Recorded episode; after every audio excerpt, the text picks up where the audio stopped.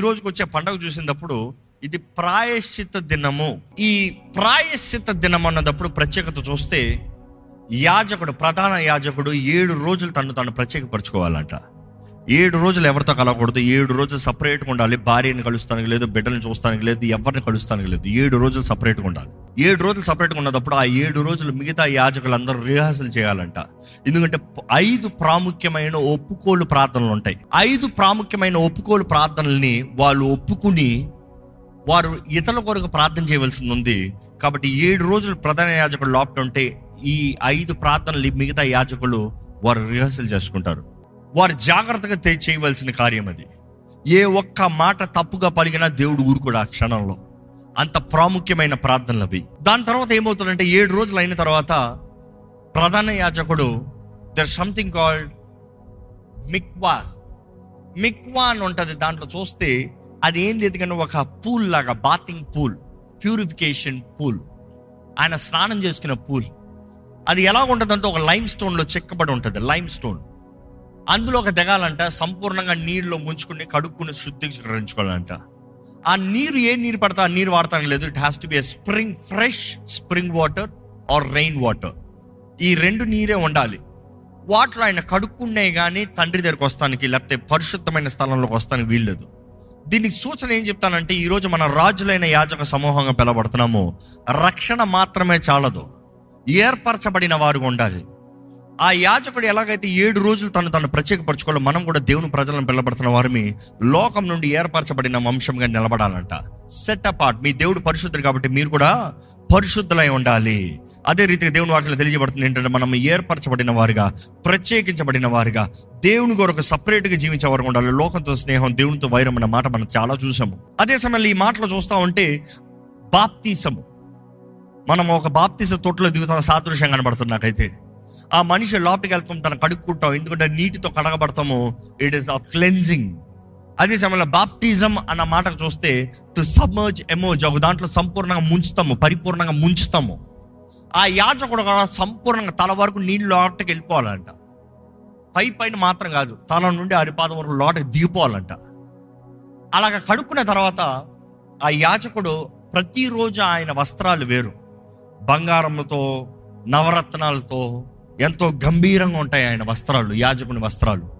కానీ ఈ ప్రత్యేక దినమందు సంవత్సరంలో ఒకసారి మాత్రం ఆయన ఆ వస్త్రాలు ధరించుకుంటాను లేదు. కేవలం నార బట్టలు ధరించుకోవాలి. తెల్లటి లెనిన్ క్లాత్. ఐగుప్తు నుండి ఇంపోర్ట్ అయి వస్తాయి వాళ్ళకి. ఐగుప్తు నుండి ప్రత్యేకంగా వస్తాయి. These are the finest you know breathable linen ఆ రోజు ఉదయకాలమున ఆరు గంటల నుండి సాయంత్రం ఆరు గంటల వరకు ప్రధాన యాజకుడు ముందు రోజు ఏం తినడానికి లేదు. ఆ రోజు కూడా ఏమి తినడానికి లేదు. ఎవ్వరు ఆ రోజు ఏది భుజిస్తానికి లేదు. అందరూ వచ్చి దేవుని సన్నిధిలో నిలబడాలి. యాజకుడు మాత్రమే కాదు ఇస్రాయలీలు ప్రజలందరూ పన్నెండు గోత్రాల్లో ఉన్న వారు వచ్చి నిలబడాలంట. అక్కడ ఆ రోజు తీర్పు దినము. ఎందుకంటే ప్రాయశ్చిత దినము తీర్పు దినము నువ్వు బ్రతుకుతావా చస్తావా అని తీర్చబడేది. దానికి సాదృశ్యం కూడా చూస్తాము. న్యాయ తీర్పు రోజు. న్యాయ తీర్పు రోజు కూడా ప్రతి ఒక్కరు వచ్చి ఆ న్యాయ తీర్పు ముందు నిలబడాలంట. ప్రతి ఒక్కరు వచ్చి ఆ ధవల సింహాసనం ముందు నిలబడాలంట. ఏ ఒక్కరు తప్పించుకుంటాను లేదు. సముద్రము వారిలో ఉన్న ప్రతి ఒక్కరిని అప్పచెప్తుంది భూమి అప్పచెప్తుంది ప్రతి ఒక్కరు చచ్చిన వారు మృతుల్లో అందరు లెగుస్తున్నారు. Everybody standing before the throne న్యాయ తీర్పు ఉంది.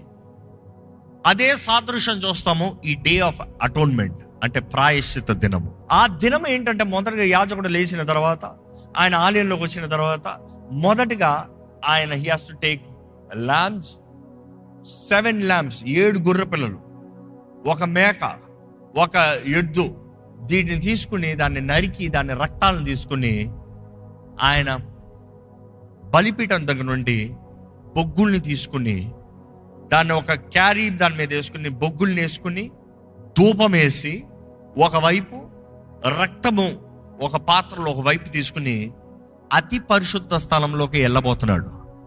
ఆయన అతి పరిశుద్ధ స్థలంలోకి వెళ్ళేటప్పుడు అందరు బయట భయంతో వెయిట్ చేస్తారంట. నిర్ణయించబడే సమయం. ఈ యాజకుడు దేవుని ద్వారా అంగీకరించబడుతున్నాడా? తునీకరించబడుతున్నాడా దేవుడు అప్రూవ్ చేస్తున్నాడా? డిసప్రూవ్ చేస్తున్నాడా? ఏడు రోజులు ఆయన ఉన్న ప్రత్యేకత ఆయన క్షమాపణకి ఆయన చెల్లించిన బలి దేవుడు అంగీకరించాడా లేదా చూద్దాం. అందరు భయముతో ఉంటారంట. యాజకుడు అతి పరిశుద్ధ స్థలంలోకి వెళ్ళినప్పుడు ఆయన మొదటిగా తల పైకి ఎత్తకూడదు. తల కిందకు ఉండాలి వంగి నడవాలి. ఆ వంగి నడిచేటప్పుడు ఆ దూపాన్ని మొదటగా లోపలికి తీసుకెళ్తే ఆ దూపం అధికంగా వచ్చి ఆ మొత్తం అతి పరిశుద్ధ స్థలం అంతా దూపంతో నింపేయాలంట. దేవుడు అంటాడు ఇప్పుడు నీ చేతిలో రక్తాన్ని తీసుకుని ఆ నిబంధన పెట్టి పైన నాలుగు కొమ్ములు ఉంటాయి. దాని నలుపు దిక్కుల్లో ఆయన రాయాలి. మందసపు పెట్టి ఈజ్ ఆల్సో కాల్డ్ నిబంధన పెట్టి for you kind information it is the ark of covenant నిబంధన చేశాడు దేవుడు. దేవుడు అంటాడు అక్కడ కరుణాపీఠం ఉంది. ఈ నాలుగు సైడ్లు రక్తం వేసిన తర్వాత మధ్యలో ఆ కరుణాపీఠం మీద నువ్వు రక్తాన్ని చెల్లించాలి. ఆ రక్తం అంతా అక్కడ వేయాలి. ఆ రక్తం అక్కడ ఉంటే కరుణాపీఠము. ఆ రక్తం అక్కడ లేకపోతే కరుణ లేదు. ఆ రెండు కెరుబులు రెండు వైపు ఉంటుంది మధ్యలో రక్తం ఉంటుంది. ఆ లోపట ఏముంటుంది? పది ఆజ్ఞలు. అహరోను చిగురించిన కొమ్మ మన్నా. జ్ఞాపకం చేసుకోండి. దేవుడు అంటున్నాడు ఆజ్ఞల పైన నా కరుణాపీఠం ఉంది. దేర్ ఇస్ ఎ కవరింగ్ ఆ రక్తం వచ్చిన నిమిషం కోఫార్. గోఫార్ అంటే ఏంటి? కప్పుతాము. నేను కప్పకపోతే నువ్వు చేస్తావు. ఐఎమ్ కవరింగ్ యూ మనం చూస్తామండి యాజకుడు కానీ ఏమాత్రం దోషం ఉంటే అడుగు పెట్టిన వెంటనే అక్కడే చచ్చిపోతాడు. ఇస్రాయలీలు ఏడుస్తారంట ఇంకా మాకు యాజకులు లేరా? ఈయన లేకపోతే మా పక్షాన లోపలికి వెళ్ళి ప్రార్థన చేసే వాళ్ళు ఎవరున్నారు? ఆ భయంతో ఉంటారు. ఎప్పుడైతే యాజకుడు అంగీకరించబడతాడో దాని తర్వాత బయటికి వెళ్ళి ఆయన మరలా బలి ఇచ్చి లేవీల కొరకు రక్తాన్ని తీసుకొస్తాడంట. లేవీల కొరకు లోపటికి వచ్చి అంగీకరించి సమర్పిస్తాడంట. లేవీల కొరకు సమర్పించిన తర్వాత మరలా బయటికి వెళ్ళి ప్రజల కొరకు బలిచ్చి ప్రజల కొరకు లోపటికి వస్తాడంట మూడు సార్లు ఆ రోజున అతి పరిశుద్ధ స్థలంలోకి వెళ్తాడు. సామాన్యంగా సంవత్సరం మొత్తంలో ఏ ఒక్క రోజు వెళ్తానికి లేదు. ఈ ప్రాయశ్చిత రోజు మాత్రమే ఆయన లోటుకి వెళ్తానికి అవకాశం ఉంది. మూడు సార్లు మొదటిసారి ఆయన కొరకు రెండోసారి యాజకుల కొరకు మూడోసారి ప్రజల కొరకు. వీరి కొరకు వెళ్ళి వచ్చిన తర్వాత బయట రెండు మేకలు ఉంటాయంట. ఈ రెండు మేకల్ని ఒకటి బలి పశువుగా మారాలి. బలిగా మారాలి బలి ఇచ్చే మేకగా బలిపీఠం దగ్గరికి వెళ్ళి చంపబడాలి. ఆ మేకని నిర్ణయం చేసిన తర్వాత ఆ మేక మీదకి ఒక తాడు మెడ మీద కడతారు. అది స్కార్లెట్ రెడ్ రోప్. ఒకటి యాజకుడు మెడకి కడతాడంట. మెడకి కట్టేటప్పుడు తన రెండు చేతులు మెడకు పెడతాడంట పీక్ పిసికేలాక ఇట్లా పెట్టి మనుషుల పాపాలన్నీ ఒప్పుకోవాలంట ఒప్పుకోలు ప్రార్థన చేయాలంట. తన పాపాలను ఒప్పుకున్న తర్వాత దాన్ని బలిస్తారు. రెండో దానికి కొమ్ములకి ఇంకొక స్కార్లెట్ రెడ్ రోప్ని పైకి కడతారు. ఆ రెండు కొమ్ముల్ని గట్టిగా కట్టిన తర్వాత దాన్ని ఏం చేస్తారంటే ఆ యాజకుడు ఇంకో ప్రధాన యాజకుడు ఇంకో యాజకుడు చేతులకు అప్పచెప్పి బయటికి పంపిస్తాడంట. ఆ బయటికి వెళ్ళింది పది సెంటర్స్ ఉంటాయి పది స్టేషన్లు ఉంటాయి. ఎంత వేగంగా వెళ్ళగలడో ఈ మొదటి యాజకుడు దాన్ని తీసుకుని పరిగెత్తుకుని వెళ్ళి ఇంకో సెంటర్లోకి అప్పచెప్తాడంట. అక్కడ నుండి ఇంకో యాజకుడు ఇంకో సెంటర్కి వెళ్తాడంట. అలాగా పది సెంటర్లు దాటితే చివరి వ్యక్తి జూడేయన్ ఎడారి బిల్డర్నెస్లో అజెజల్ అన్న కొండపైకి తీసుకెళ్ళి ఆ ప్రాంతంలోకి తీసుకెళ్ళి అక్కడ విడిచిపెడతాడంట. అనేక సార్లు ఎందుకు దానికి తల కడతారో అని ఆలోచించేటప్పుడు వారు చెప్పేది ఏంటంటే ఏ మేక అయినా ఎక్కడ వదిలినా కూడా చాలాసార్లు తిరిగి వస్తుందంట. తిరిగి వచ్చేటప్పుడు పాపాలన్నీ దాని మీద మోపబడింది. పాపంతో ఉన్న మేకను ఎవరైనా పట్టుకున్నారా? వారి పాపి. దాన్ని పట్టుకుని బయటికి తీసుకెళ్ళగలిగింది యాజకుడు మాత్రమే. అది మరలా తిరిగి వస్తే ఎంత దూరం వెళ్ళినా దాన్ని వెంటనే కడుగుంటానికి దాని తల మీద కట్టు ఉంది. కాబట్టి దాన్ని తీసుకెళ్తారు. తర్వాత వారు పాటించే పద్ధతి ఏంటంటే ఆ కొండ ప్రాంతం పైకి తీసుకెళ్ళి ఆ పై నుండి దాన్ని కింద తోసేస్తారంట. పై నుండి అది కింద పడి దొర్లి దొర్లి దొర్లి దొర్లి నలిగి చచ్చి ఊరుకుంటుందంట. ఇంకొక తాడు ఉంటుంది. ఒక తాడు ఒక మేక మెడకి. ఇంకొక తాడు దాని కొమ్ములకి. మూడు తాడులు ఉన్నాం కదా. ఇంకోటి ఎక్కడ తెలుసా? ఆలేపు గవని పైన కడతారంట. సూపర్ న్యాచురల్ వేగా థర్టీ ఎయిటీ వరకు జరిగింది ఏంటంటే ఎప్పుడైతే ఆ ఓ బయటికి తీసుకెళ్ళిన స్కేప్ గోట్ని పైనుండి త్రోసివేసి చచ్చిపోతుంది అది అది చచ్చిన నిమిషాన్న ఈ గవిని పైన కట్టింది ఎర్రది తెల్లగా మారుతుందంట.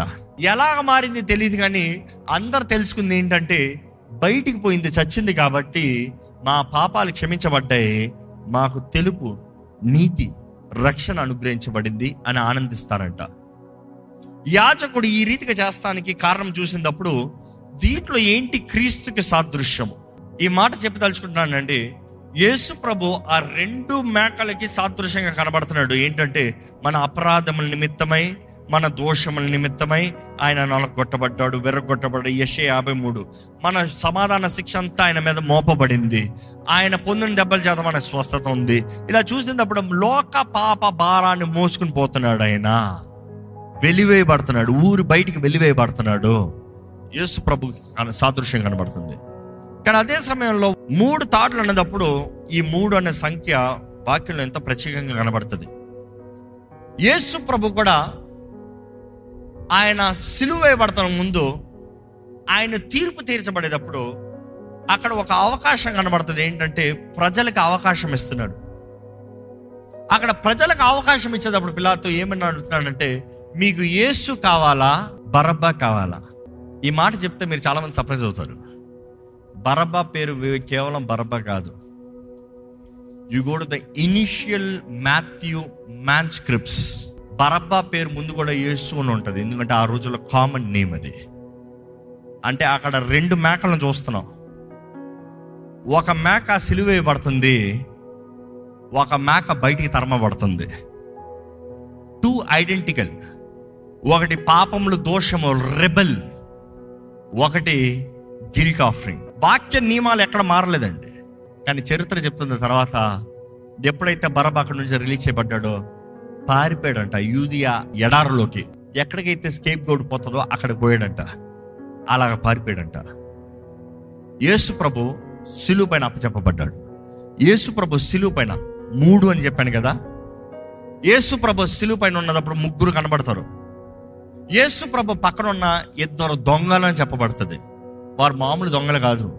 బరబ్బాతో పాటు ఉన్న గ్యాంగ్. బరబ్బార్తో ఉన్న పాటు కో లీడర్స్ వారు. హిస్టరీ చదువుతా మీకు అర్థమవుతుంది. బరబ్బా స్థానంలో యేసు ప్రభు మరణించాడు.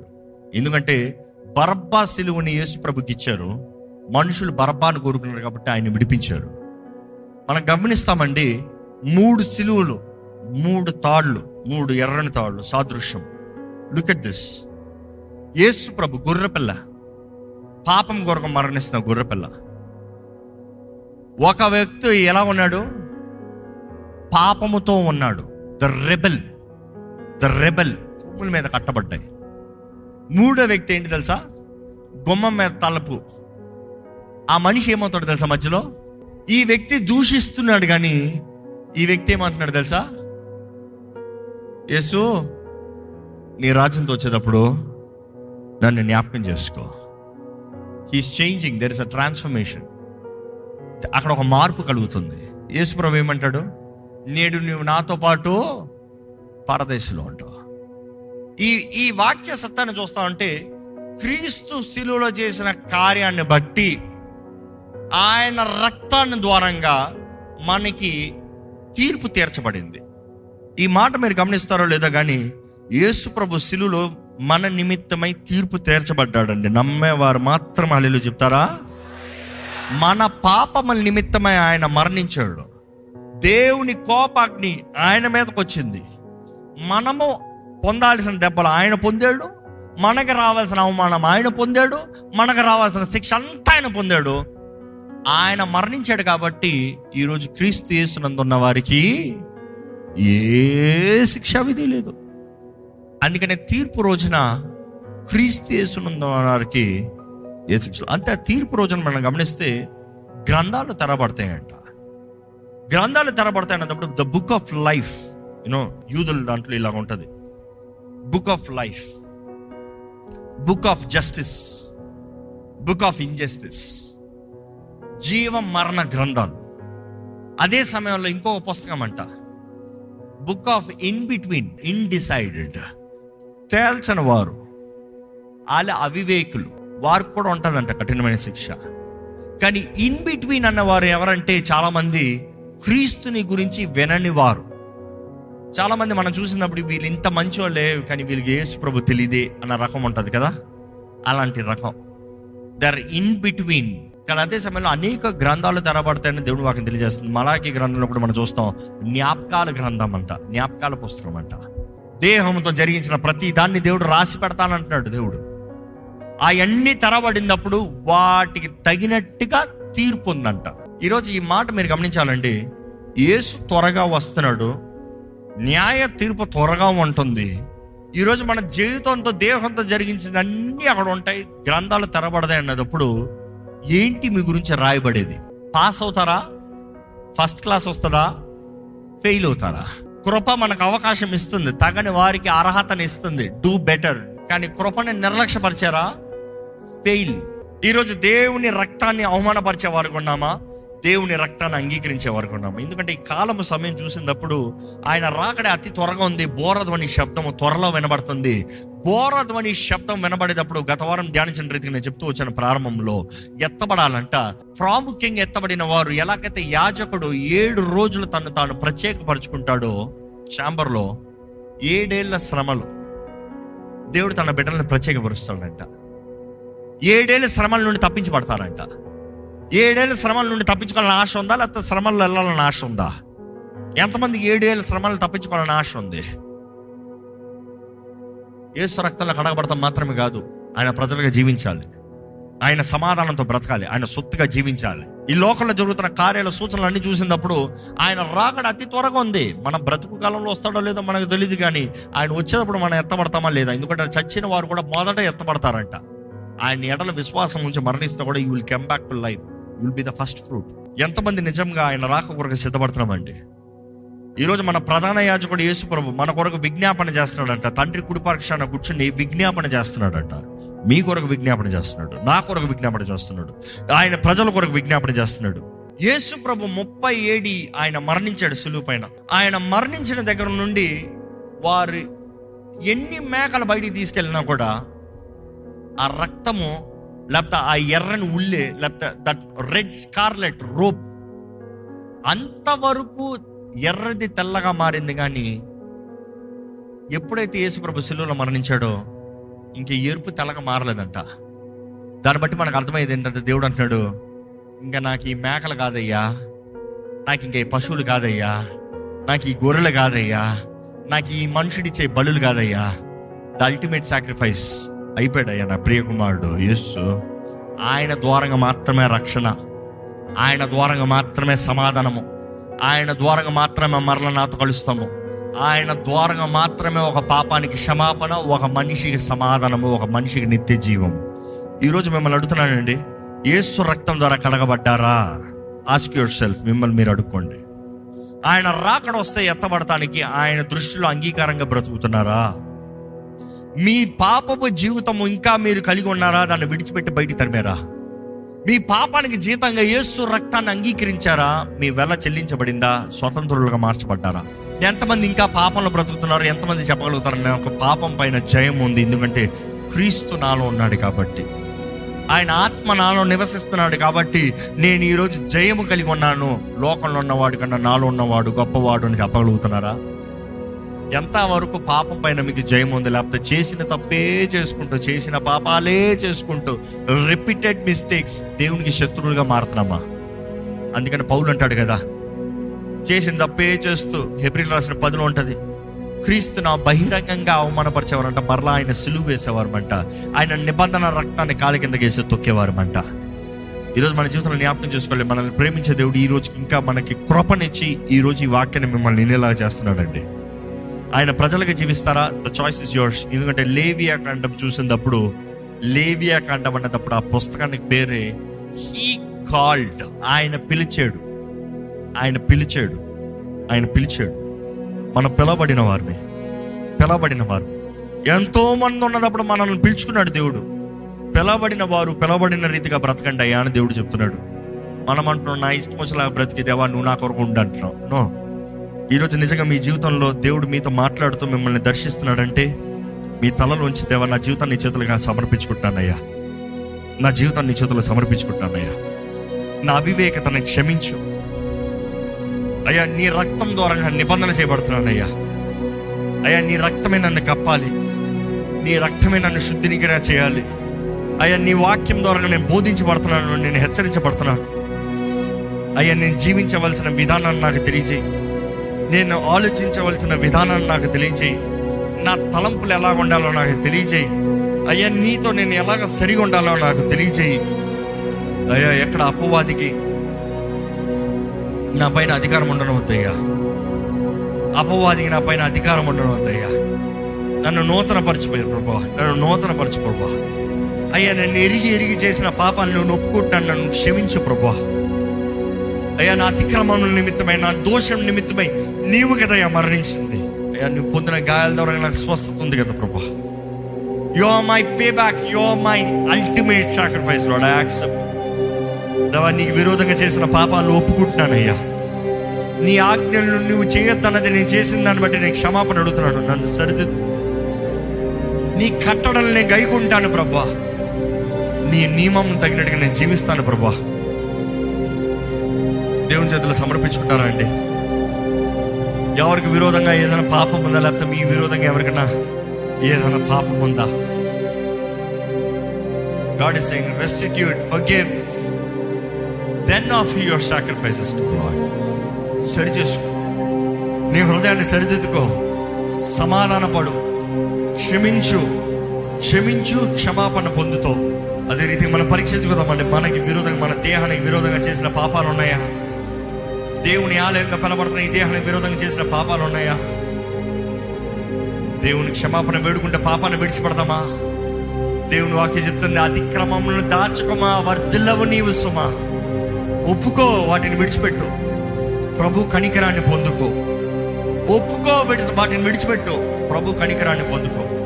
అతిక్రమాలు దాచేంత వరకు నీకు క్షమాపణ లేదు వర్ధిల్లవు. దేవుని వాక్య నియమాన్ని తగినట్టు జీవితం లోకంతో స్నేహం దేవునితో వైరము కదా. దేవుని ప్రజలుగా ఏర్పరచబడిన వారికి జీవిస్తానికి సిద్ధమా? ఈరోజు మన బలి పశువు ఆయనేనండి. మన కొరకు ఉదించబడిన గొర్రెపిల్ల ఆయనేనండి. మన స్థానంలో మరణించిన క్రీస్తు జ్ఞాపకం చేసుకున్నామా? ఆయన రక్తము మన పైన ఉన్నంత వరకు ఏ అపవాది మనల్ని మొట్టలేడు. ఆయన రక్తము మన పైన ఉన్నంత వరకు మనకి ఏ శిక్షా విధియు లేదు. ఆ రక్తము కింద ఆ రక్తము ద్వారంగా కప్పబడిన వారు ఉందామా ఆయన రెక్కల చాటులో ఆయన నీడలో మనం జీవిద్దామా? తెలిసి తెలిసిన పాపాలను చేసిన పాపాలని ఆ దేవుని సన్నిధిలో క్షమాపణ అడగండి దేవునికి విరోధంగా తిరిగి ఏది చేయలేమండి. అపవాది తీసుకొచ్చిన ప్రతి కీడుని మీ జీవితంలో నుండి దేవుడు తీసివేయాలని ఆశపడుతున్నాడు. The day of atonement signifies that everything that the devil brought అజల్ brought God is saying take it off I'm removing it out of your life అపవాది తీసుకొచ్చిన ప్రతి నాశనం అపవాది తీసుకొచ్చిన ప్రతి పాపం అపవాది తీసుకొచ్చిన ప్రతి కీడు నీ దగ్గర నుండి తీసివేస్తాను నేను. We are justified through blood of Jesus Christ యేసు రక్తము ద్వారంగా మనం తీర్పు తెరచబడుతున్నామండి. నీతిమంతులుగా మార్చబడుతున్నామండి. ఈరోజు ఇంకా కృప ఉందండి. అవకాశం ఉందండి. దేవుని వాక్యం వెంటనే మనము మన జీవితాలు సరిదిద్దుకుని ఆయన వాక్యం తగినట్టుగా జీవిద్దామా? పరిశుద్ధ ప్రేమల తండ్రి ఇదిగోనయ్యా. కూడిచిన ప్రతి ఒక్కరిని చూడు ఇక్కడ న్యాయంలో ఉన్న ప్రతి ఒక్కరిని చూడు. అయ్యా నీవు మాట్లాడుతున్నావు నమ్ముతున్నామయ్యా. వినగలిగిన చెవులు గ్రహించుకోగలిగిన హృదయాన్ని దయచు అవివేకతతో అమాయకత్వంతో ఎవరు బ్రతకనవద్దయ్యా. అంధకారంలో ఎవరు ఉండనవద్దయ్యా. నీ వాకు వెలుగు వె- వెల్లడి చేస్తుందయ్యా. నీ వాకు వెలుగుతో అయ్యా మా పరిస్థితిని మేము గ్రహించుకోవాలి. మా లోపాలను మేము తెలుసుకోవాలి. మాలో నా అజాగ్రత్తమైన కార్యాలను మేము సరిదిద్దుకోవాలి. ప్రభా అది ఎక్కడెక్కడైతే తలుపులు తెరవబడి ఉన్నాయో అక్కడ ముయ్యాలయ్యా. దేవా మాకు కావలసిన మెలుకుదనం దయచేయి. అయ్యా నీ పిలుపు వచ్చేటప్పుడు మాకు కావలసిన నూనెని దయచే ప్రభా. అభిషేకాన్ని దయచేయ. నీ ఆత్మ నడిపింపు నీ ఆత్మ సిద్ధపాటు మాకు దయచే ప్రభా. అయ్యా మేము విడబడే వారికి ఉండకూడదయ్యా. ఈ లోకంలో ఈ భూమి పైన ఏం సంపాదిస్తున్నాం ఏమి కలిగి ఉన్నాం కాదయ్యా. నిశ్చయంగా మాకు ఈ భూమి పైన సమస్తం ఇచ్చే దేవుడు నీ నీతి నీ రాజ్యాన్ని వెంబడిస్తే. కానీ ప్రభా మేము నిరంతరము నీతో పాటు బ్రతకాలని ఆశపడుతున్నాం ప్రభా. అయ్యా ఈరోజు ఈ వాక్యం వెంటనే ఈ ఆలయంలో ఉన్న వారిని చూడు. ఈ లైవ్లో వీక్షిస్తామని చూడు. ఇక్కడ ఎవరెవరైతే ఎటువంటి ఇన్ఫర్మిటీస్ ఉన్నారో ఎటువంటి రకమైన ఇన్ఫర్మిటీస్ అయినా సరే ఎటువంటి రకమైన వ్యాధులైనా సరే అది శారీరక వ్యాధి అవన మానసిక వ్యాధి అవనే శారీరక అనారోగ్యం అవన మానసిక అనారోగ్యం అవనే ఎటువంటి వ్యాధి అయినా సరే యేసు పొందిన గాయాల చేత నజరేడని యేసు నామంలో అటువంటి వారికి స్వస్థత కలుగును కాక అని ప్రకటిస్తున్నాను. అది ఎటువంటి స్కిన్ డిసీజెస్ అయినా అది ఎటువంటి వైరల్ సిక్నెస్ అయినా అది ఎటువంటి క్యాన్సర్ అయినా అది ఎటువంటి ట్యూమర్ అయినా అది ఎటువంటి వ్యాధి అయినా సరే విశ్వాసమత ఎవరెవరైతే ఇక్కడ అంగీకరిస్తున్నారో దేవ నాకు నీ స్వస్థత కావాలండి మీ చేతుల పైకి ఎత్తండి ఇప్పుడే మీ చేతుల పైకి ఎత్తండి ఆస్ గాడ్ నన్ను స్వస్థపరచు ప్రభా. నేను నమ్ముతున్నాను ప్రభా నన్ను స్వస్థపరచయ్యా. విశ్వాసం అడగండి ఏ వ్యాధి మీరు చెప్పండి ప్రభా నాకు ఈ వ్యాధి నుండి స్వస్థత కావాలి. ఈ లైవ్ను వీక్షిస్తే వీక్షిస్తున్న వారు కూడా మీరు ఎక్కడున్న వారైనా సరే మీరు హాస్పిటల్స్లో ఉన్నవారైనా ఇంట్లో గదిలో పడక మీద ఉన్నవారైనా సరే ఎట్టి పరిస్థితుల్లో ఉన్నవారైనా సరే మీరున్న స్థానం నుండి యేసు నామాన్ని పిలవండి. యేసు చేతులకు సమర్పించుకోండి. మన బలి పశువు ఆయనేనండి. మన కొరకు వధించబడిన గొర్రెపిల్ల ఆయనేనండి. ఆయన ఆయన రక్తము ద్వారా మనకి క్షమాపణ శుద్ధీకరణ స్వస్థత ఉందండి. ఇప్పుడు ఈ క్షణములో ఎవరెవరైతే విశ్వాసముతో ఏ ఏ దేహాలైతే విశ్వాసముతో ఏసు నామములో స్వస్థతను అడుగుతున్నారో నజరడని ఏసు నామములో ఇప్పుడే స్వస్థత కలుగునుగా అని ప్రకటిస్తున్నాను. ఎటువంటి అనారోగ్యమైన కూడా విడిచిపోవాల్సిందే. ఎటువంటి వ్యాధిని కూడా విడిచిపోవాల్సిందే. ఎటువంటి తరాల నుండి వచ్చిన వ్యాధి అని కూడా ఇప్పుడే విడిచిపోవాల్సిందే. ప్రతి ఒక్క బంధకాలు పరిశుద్ధాత్మ అభిషేకం ద్వారా ఇప్పుడే నజరడనే నామంలో లైవ్ అయిపోను గాక నాకు జ్ఞాపిస్తున్నాను ప్రతి బంధకములు సంపూర్ణంగా చెప్పబడును కానీ ప్రకటిస్తున్నాను. అయ్యా ఇదిగోనయ్యా ఎవరందరూ అంగీకరిస్తున్నాం? వారందరికీ రక్షణ ఉంది కదా ప్రభు నమ్మి బాప్తిజం ముందు రక్షణ అనుగ్రహించబడుతుంది వాక్యం తెలియజేస్తుంది అయ్యా. నీ ప్రజలను నిన్ను నమ్మిన వారుగా. నీ రక్షణ ద్వారా ముద్రించబడిన వారు నీ రక్తం ద్వారా ముద్రించబడిన వారు నిబంధనాజనులుగా నీకు ఇష్టలుగా జీవించే జీవితము కలిగిన వారుగా. ప్రభా ఈరోజు ఈ వాక్యం విన్నవారు ప్రతి విధమైన పాపం నుండి తప్పించుకున్న వారుగా. విమోచన రక్తముగా నీ రక్తము నీ ప్రియ కుమారుడు రక్తము సిద్ధంగా ఉందని నమ్ముతూ తండ్రి నువ్వు మా కొరకు సిద్ధపరిచిన ఈ రక్షణ కార్యాన్ని అంగీకరించి నీ రాకడలో నీ రాజ్యంలో నిరంతరం నీతో పాటు బ్రతికే జీవితం మాకు అనుగ్రహించమని నజరేడని యేసు నామంలో అడిగి విడుచున్నాము తండ్రి. ఆమెన్. ఆమెన్.